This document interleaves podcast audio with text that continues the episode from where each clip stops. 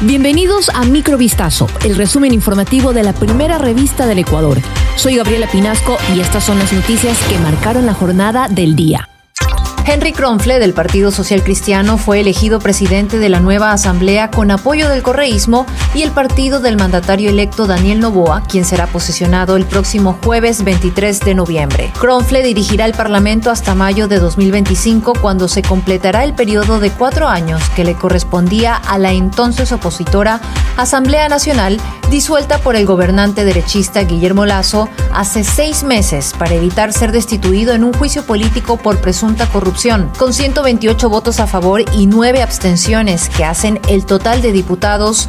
Cronfle del Partido Social Cristiano asumió la presidencia del Congreso, advirtiendo que los asambleístas darán una dura batalla a la crisis de inseguridad que vive Ecuador. La primera vicepresidencia de la Asamblea quedó a cargo de la correísta Viviana Veloz, quien impulsó el juicio político contra Lazo, y la segunda del oficialista Ekner Recalde.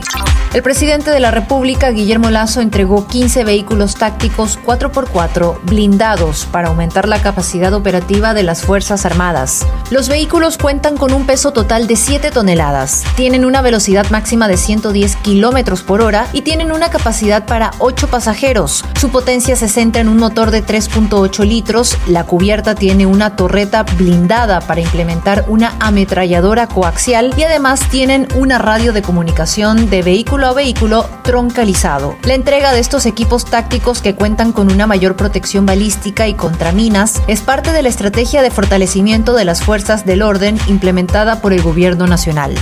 Una semana antes de que deje el poder fue develado el cuadro del presidente de la República, Guillermo Lazo, en el Salón Amarillo de Carondelet en Quito. Este jueves 16 de noviembre la pintura fue colgada en la pared del Palacio Presidencial junto a los lienzos de los demás exmandatarios. La obra pintada al óleo fue realizada por el artista quiteño Jaime Zapata y fue expuesta coincidentemente el mismo día del onomástico del primer mandatario, quien ayer cumplió 68 años de edad. El próximo jueves 20 23 de noviembre se llevará a cabo la ceremonia de investidura del nuevo presidente, Daniel Novoa, quien tendrá un corto mandato de apenas 16 meses para completar el periodo 2021-2025, interrumpido por Lazo al aplicar en mayo pasado el mecanismo constitucional de la muerte cruzada.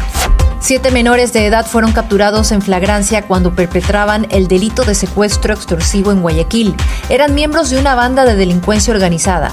La Fiscalía procesó a 13 personas en total, entre ellas a los menores de edad, tras ser detenidos en el sector de Bastión Popular al norte de la ciudad de Guayaquil. Los implicados retenían a tres trabajadores de una compañía a los que se les exigían dinero para que puedan transitar y laborar en el sector. Los hechos se registraron la mañana del 14 de noviembre. Según la denuncia, las víctimas entregaban sus productos en el bloque 1 de este sector cuando fueron interceptados por tres personas fuertemente armadas que se movilizaban en una tricimoto. Los apuntaron con sus armas de fuego y les exigieron 300 dólares a cambio de que puedan continuar con su actividad. Tras su reciente éxito en los Grammy Latinos, la estrella colombiana Shakira tendrá una cita con su pasado el lunes en Barcelona cuando arranca el juicio por su presunto fraude fiscal de casi 14,5 millones de euros a la Hacienda española. Shakira Isabel Mebarak es acusada de seis supuestos delitos contra la Hacienda Pública por los que la Fiscalía pide para ella una pena de más de 8 años de prisión y una multa de 23,8 millones de euros. La declaración de la cantante de 40 años y que defiende su total inocencia tras rechazar anteriormente un acuerdo con la parte acusatoria, está prevista para esa misma jornada.